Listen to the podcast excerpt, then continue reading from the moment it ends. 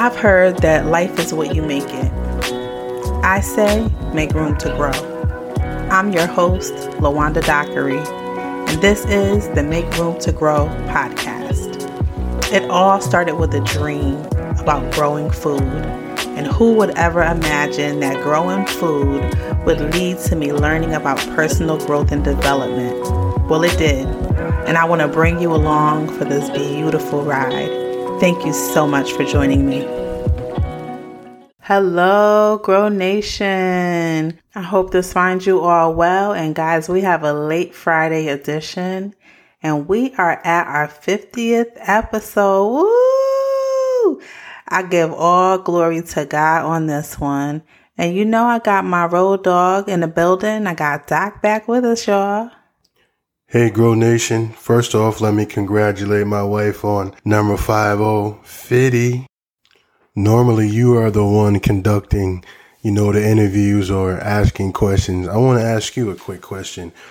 Uh, I was doing a couple of reflections, you know, listening back onto previous podcasts that you did, and um, there was one thing that you mentioned in the, I think the one called the uh, the message. Um, you had said one vision, one seed, one impartation and one deposit from God will have reverberating effects. Can you explain more or talk more about that, please? So you guys can see why I married him, huh? um, he always has a way of catching me off guard with these things. Well, I think any creative knows that, or one who believes in God knows that sometimes you have a divine inspiration to say certain things and you may not even know why you said it, but you're just allowing God to use you. So I can definitely say that was that that was happening at the time when I said that. But I know through now the the work on this podcast that it's powerful if you can just grab a hold of a God moment, a dream, a vision, a seed, an encounter.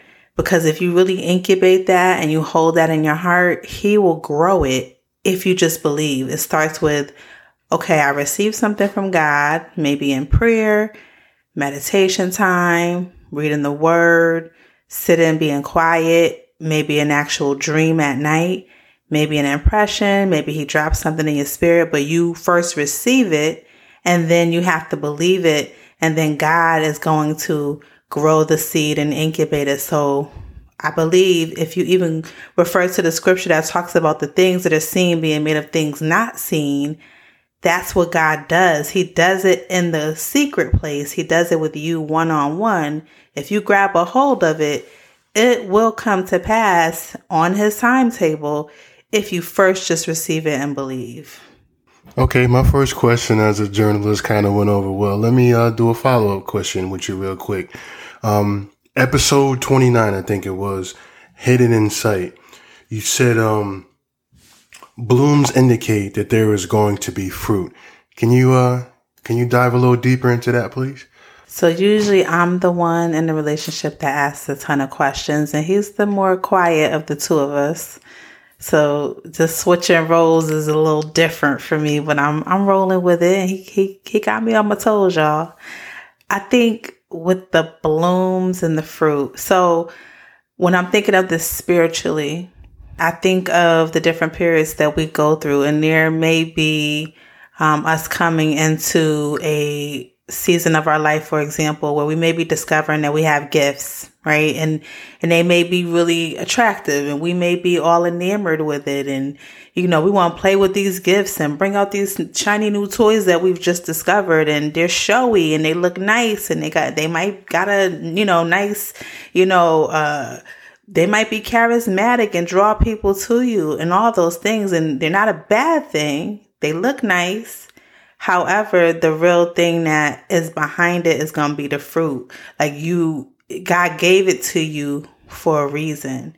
He gave you this thing, this flower, this gift, but there's going to be fruit behind it when you're able to really be strong enough to handle it or, or, when you've walked a little bit and, and you've grown some roots and likewise when we're seeing the blooms in the garden right that's just the precursor to the fruit that's the precursor to what we it still has to be pollinated it's, we still have to see if it was properly pollinated the gifts and callings come without repentance. We have those. However, we are called to bear fruit.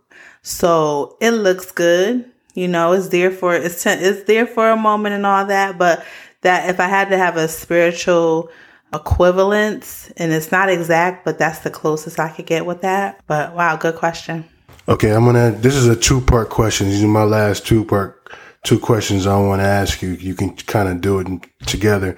You just spoke on spiritual uh, equivalence. I want you to kind of break that down too, and when in regards to proper uh, pollination, you mentioned uh, if a, a, plant or a fruit is not getting uh, proper pollination. Speak to that in a spiritual equivalent sense.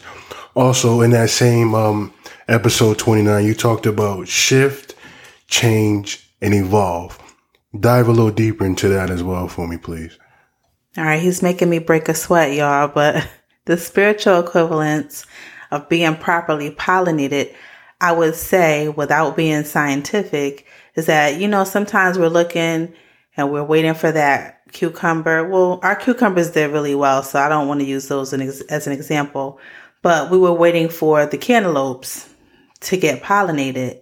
We were getting blooms, and you might see a little little bulb form that looked like it was going to be a cantaloupe, but then you end up getting, uh, what is it, end rot or blossom end rot, I think it's called, where it looks like it was going to grow, but it did not get pollinated because you only have a short time for that to happen early in the morning. But what happens when you might see somebody come along and they discover their gifts? And I don't mean to pick on gifts, but that's just the what I'm getting in terms of an analogy, they might come along and they come strong because we run in a marathon, not a race.